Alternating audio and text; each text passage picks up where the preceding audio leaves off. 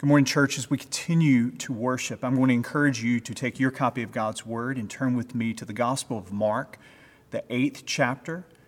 Mark chapter 8, verses 27 through 35 will be our focus passage this morning. And as you're turning to Mark's Gospel, uh, let, me, let me just say what many of you have felt over these last few weeks. My, my heart is heavy, and, uh, and I know your heart is heavy uh, the videos that we've seen, the videos a few weeks ago of Ahmaud Arbery being shot in the neighborhood in Georgia, coupled with this week with the, uh, the gruesome video uh, that many of you uh, have wept over, grieve over, there in Minneapolis of George Floyd dying under the knee of the officer as he George Floyd is, is crying out, I can't breathe. I, I can't breathe. My heart is heavy. Your heart is, is, is heavy as we think of the pain that families and communities have and are and will continue to experience. We, we see even now riots in Minneapolis, we see riots in other cities. Uh, the rioting has descended into looting in many of these cases. And what is our response to this? Yes, we pray for the families. Yes, we intercede for justice to prevail against those that have committed these heinous crimes and for it to be swift and for it to be decisive. We pray for God's uh, peace to be close to the brokenhearted, family members and friends that are grieving this senseless acts. We don't just pray, though, we weep and we, as the body of Christ, we are called to lament. We lament the brokenness that is represented by these acts that we understand are emblematic of, of deeper fixtures. There's something that is deeply wrong. And when there is injustice anywhere, it is a threat to, to justice everywhere. So, so we as the church, we, we do not stay silent in the face of injustice. So we lament. Now, lament and weeping at times when we have such a frequency, it can lead to two, two places. It can lead sometimes to numbness, and it can lead at times to despair, but neither of those are calls for believers. We, we are called to, as the Sermon on the Mount calls us, for uh, Thy kingdom come, thy will be done on earth as it is in heaven. So we want to work for justice we want to work for hope in the midst of such difficult situations. And that is personal for all of us who are watching this as believers of Christ. There's a personal responsibility that we have in regard to that. In the midst of our communities, we have a responsibility to work for that, to pray for that, and to not be silent in the midst of these types of injustices. So my heart is heavy, your heart is heavy. And as we come now, we, we come alongside of, of believers who are grieving in very pronounced ways, who experience these tragedies in ways that I, I cannot even begin to imagine. So, as we pray today, we bow our knees before the Lord. We pray for healing. We pray for unity. We pray for justice. Let us pray. Gracious God, as we open your word this morning, we open it knowing that across our country, men and women are worshiping you this morning, some with, with heavy hearts. Their, their communities are affected in ways that are so pronounced. They're African American communities of faith that are experiencing these videos in ways that, that I cannot personally begin to imagine. So I, I pray, Lord Jesus, for our country. I pray for families, Lord Jesus, the families of Ahmaud Arbery and George Floyd. We pray for healing. Lord Jesus, we pray for justice. We pray that you would be close to the brokenhearted. And we pray for your direction for how we can be a part of your kingdom coming and your will being done. We know that that will not perfectly, by any stretch of the imagination, be realized this side of heaven, but we want to work for equity and justice. Give us wisdom as we navigate these uh, difficult, trying days as a country. We pray this in the name of the reconciler, the one who has made us right with you, God. In the name of your Son and our Savior Jesus. Amen. We are in Mark's Gospel, the eighth chapter. Going to read our passage this morning that uh, will guide us. It starts in verse 27. As you're looking in your copy of God's Word, it reads this way And Jesus went on with his disciples to the village of Caesarea Philippi. And on the way, he asked his disciples, Who do people say that I am? And they told him, John the Baptist, and others say Elijah, and others one of the prophets. And he asked them, But who do you? Who do you say that I am? Peter answered him, You are the Christ. And he, Jesus, strictly charged them to tell no one about him and he began to teach them that the Son of Man must suffer many things and be rejected by the elders and the chief priests and the scribes and be killed, and after three days rise again. And he said this plainly, and Peter took him aside and began to rebuke him. But turning and seeing his disciples, he rebuked Peter, saying, Get behind me, Satan, for you are not setting your mind on the things of God, but on the things of man. Mark chapter 8, especially these passages, and I've just read to you, are really the turning point in Mark's gospel. It's interesting in so many ways because Mark's gospel is a rapid gospel, it is a fast paced gospel. Uh, we see him baptized at the outset. We, we skip past the Christmas manger scenes in Mark's gospel, and Jesus, Jesus is immediately doing things. He's immediately calling people to repentance. The kingdom of God is upon hand. He's immediately calling disciples. He's immediately healing people. He's immediately uh, going about uh, coming alongside of those who are outcasts, the, the lepers, those who have illnesses and sicknesses, who would have been considered unclean. He's raising the dead back to life. He's walking on water. He is feeding the 5,000. And then all of a sudden in Mark chapter 8, at this point, Mark slams on the brakes. And what has been this rapid succession, one thing after another, Mark slows down. Jesus turns his face to Jerusalem and he ultimately commits himself to the destination of the cross, to his own death. It's in this moment that Jesus begins to poll the disciples. Who do people say that I am? Uh, in many ways, the, the disciples are, are giving uh, to Jesus a, reckoning of what Jewish citizens of the day would have thought. It's sort of a family feud kind of thing here. We've surveyed 100 leading Jewish citizens, and the top three answers are on the board here. Some say that you're John the Baptist, some say you're Elijah, some say uh, you're one of the prophets. And then Jesus personalizes it, doesn't it? He says, I, am not just interested in what they say, but who do you say that I am? Peter, impetuous Peter. Peter has no hesitation jumping into a conversation. Peter immediately has this beautiful confession You are the Christ. Ding, ding, ding. Peter's right. He gets it right. He is the Christ. Christ is the Greek translation for the Old Testament word Messiah. Peter has the title right, but what we're going to discover, he has the meaning wrong. Peter wins the prize for getting the title right. But what Jesus begins to say is, yes, you're right. I am the Christ. I am the Messiah.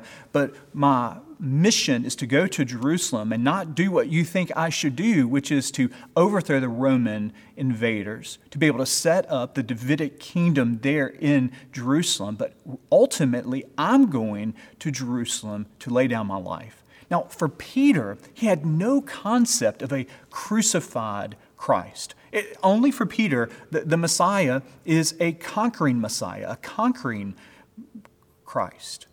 But in this moment, Jesus turns it on its head and, and says, No, I'm, I'm going to lay down my life. I'm going to win a spiritual victory over the enemy of Satan, hell, and death itself, but it is going to be by me laying down my life. I can't help but to think of this passage in light of, of a movie many of you have seen, uh, maybe in this uh, quarantine, social distancing days, you, have been able to rewatch The Princess Bride. It's a silly movie, and I know I shouldn't say that. I know for some of you this is like your favorite movie, and you know every line to it. And so, certainly, for those of you that have seen this movie, know where I'm going to head with this. Uh, you have the kind of arch villain Vizzini who has captured Princess Buttercup, and off they go. He's got Andre Giant, uh, Andre the Giant in his entourage. He's got Inigo Montoya in his entourage, and they get into a boat. And Westley is dressed. I, I know if you've not seen this movie, you have no idea what I'm talking about here. But here's the point. So they're on a boat, and Westley is trying to catch up with uh, the princess, the love of his life, and the villain looks back at the boat that continues to get closer and closer and closer and closer, and he says this word inconceivable. They, they hit ground, they're scaling this cliff. There's big Andre the Giant's got all of uh, the, this villainous entourage upon his back, and he's climbing this rope. And they look down, and there is Westley, and he's catching up with him. And, he, and again, Vizzini uses that word inconceivable. Get to the top, he cuts the rope, and instead of Westley falling to his death, he looks down and he's caught himself and he's climbing the cliff. And then once again, he, he says, inconceivable. So it's in that moment that Inigo mm, Montoya looks at him and says, probably one of the most famous lines in the entire movie You keep using that word, but I do not think it means what you think it means. And really, this is where Peter is. He's got the word right Messiah, Christ, but he's using that word in a way that it's never intended to mean. Uh, for Peter, the word's right, the meaning is wrong.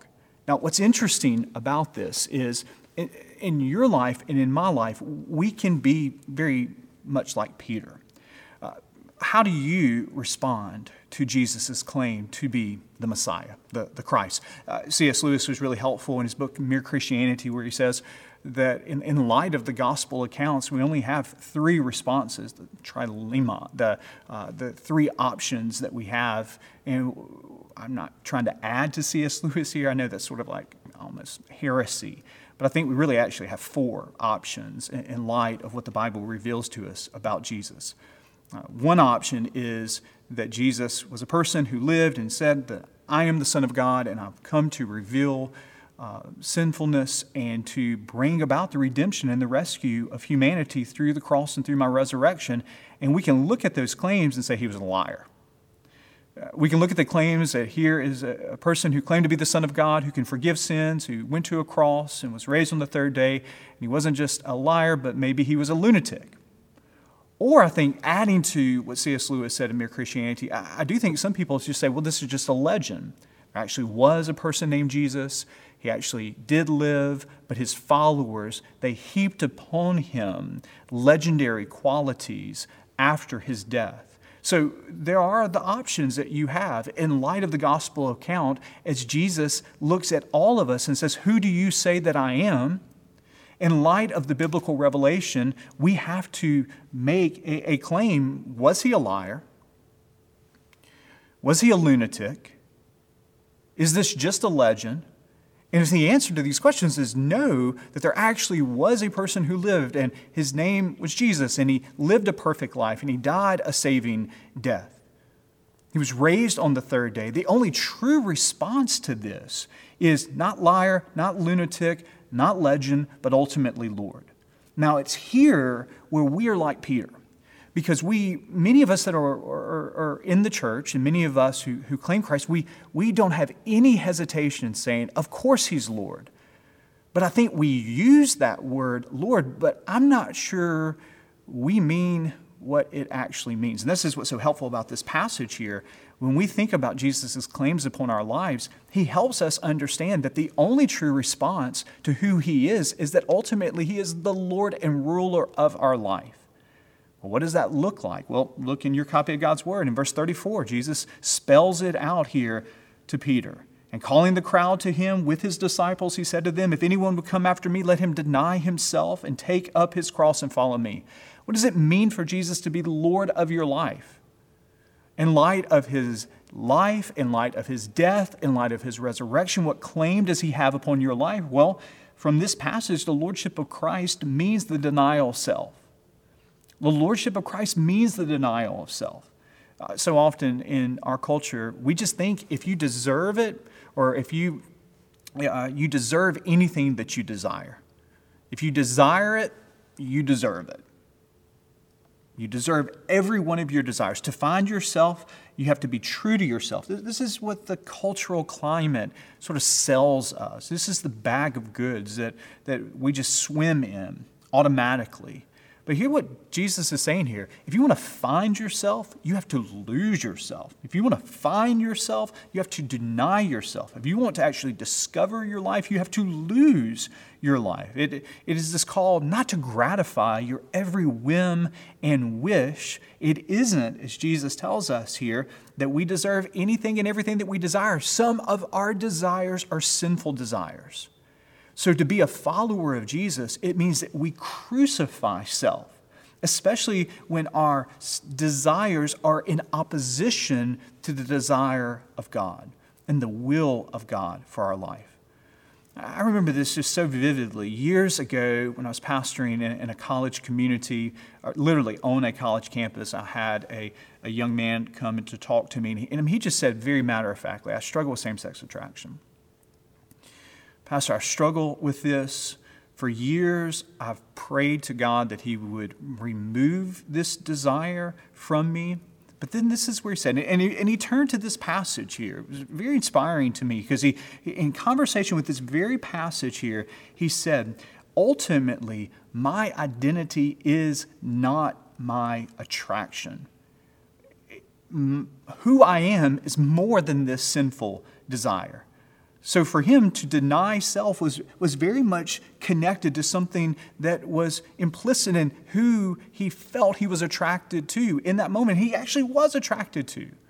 But to follow Christ meant crucifying that desire on a daily basis, understanding that desire doesn't define us. So the lordship of Christ means the denial of self. Now, that can take a lot of manifestations, not certainly just in uh, sexual attraction. Uh, it, it, has a myriad of implications for the way we spend our money, our hobbies, our preferences, uh, what we say with our mouth, how we operate within our workplace, how we parent, our marriage. Ultimately, there is a call upon our life to every nook and cranny of who we are. So, the Lordship of Christ, it means the denial of self. But finally, this morning, I, just want you to see plainly from Scripture here that the Lordship of Christ means embracing a cross shaped life. To take up your cross, it means literally, well, for those original disciples, when Jesus says, Take up your cross and come and follow me, uh, for all except for Judas and John, that meant literal martyrdom. And for thousands of years, People have read this passage here, especially with oppressive governmental regimes that have stomped out Christianity. To read this passage meant literally to follow Christ meant uh, potential imprisonment or even death. E- even more recently, over these last 20, 30 years, certainly in this last uh, 20th century, and even more recently, uh, across the world, there are hundreds of thousands of believers who read this passage and they understand to, to claim Christ means taking up a cross. It could mean uh, familial alienation, being disowned by family, being written out of wills, being kicked out of the home, and even worse than that, imprisonment. And then we know we know with wonderful organizations like the Voice of the Martyrs that help us pray for the persecuted church, that there are hundreds of thousands of believers who, uh, who, who are killed for their faith. But you watching this, me, that's not something that is most likely going to occur in your life and in my life. Not, not here within this context. It could, certainly, no doubt. It does, there's no doubt about that. But for many of us, it's not going to be that. So we, we read this passage and we, we sort of smooth out the rough edges of, of, martyrdom, and we say, well, that's not going to be me. So, what does it mean to take up a cross? So, you'll hear people say, well, this is just my cross to bear.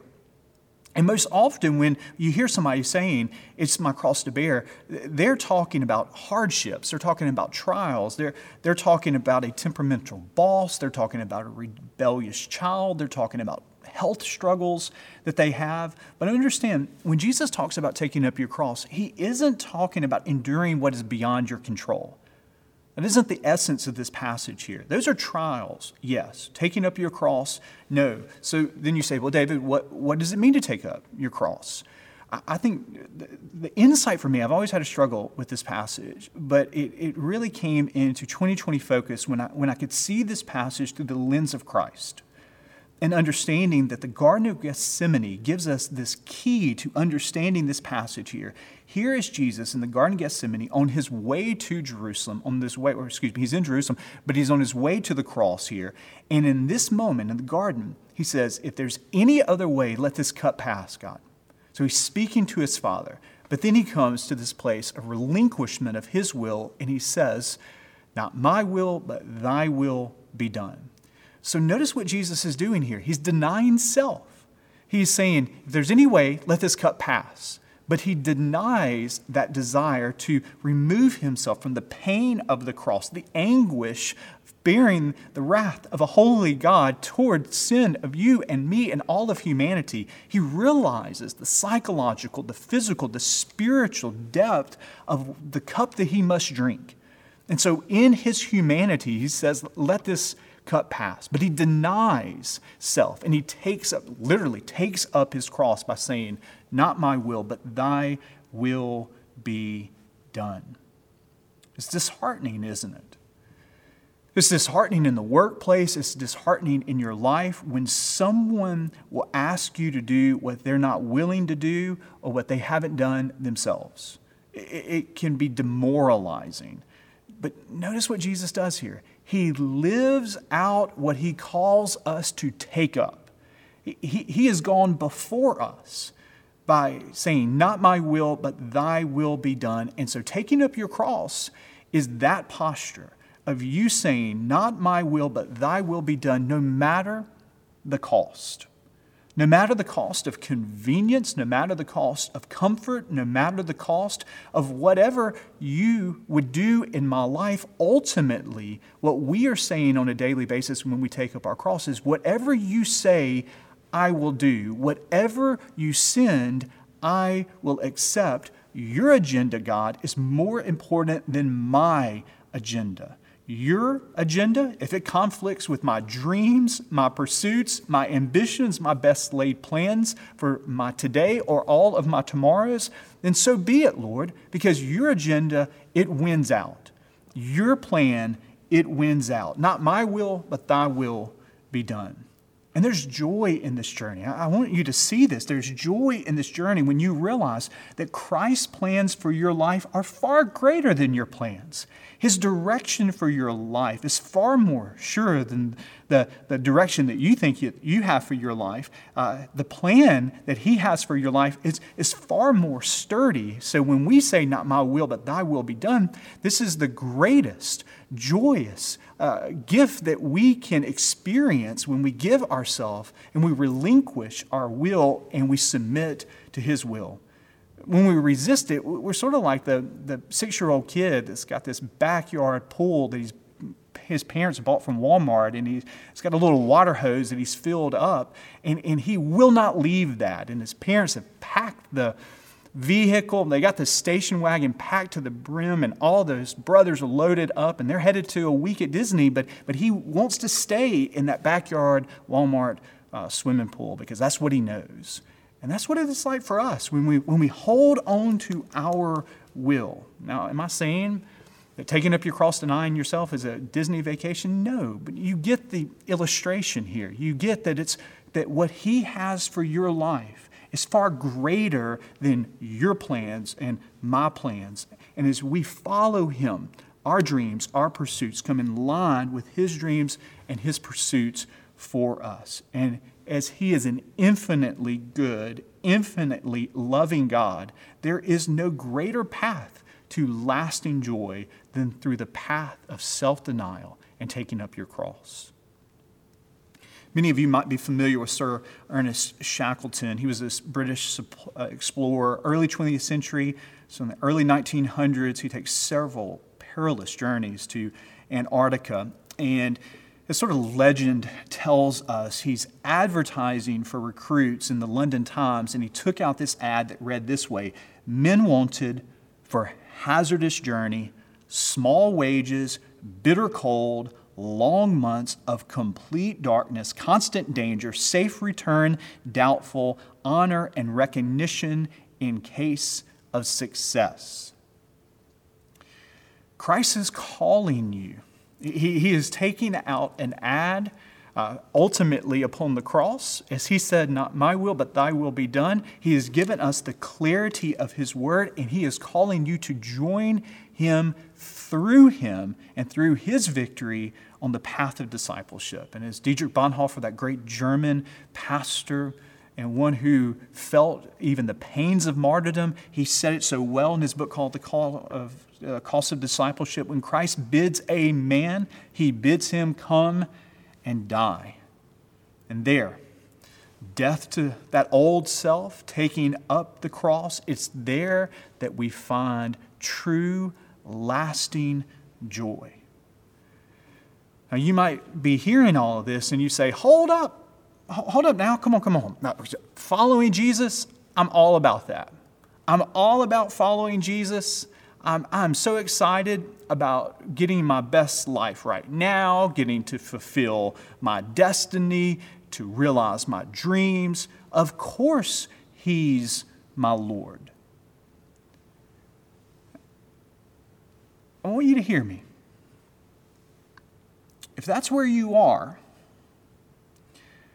maybe you need to hear this. You're saying, Lord, but if you're not sure about denying self, if your concept of lordship doesn't include taking up a cross, if that's you this morning, you keep using that word Lord, but I do not think it means what you think it means. Let us pray. Gracious God,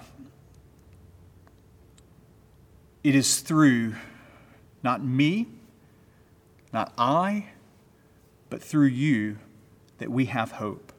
It is Christ in us that is our hope. So as we deny self and we take up the cross, as we follow you down that path of discipleship, we pray that wherever you lead, that we will go. That your will, your plan, your path is far greater than our will, our plan, and our path.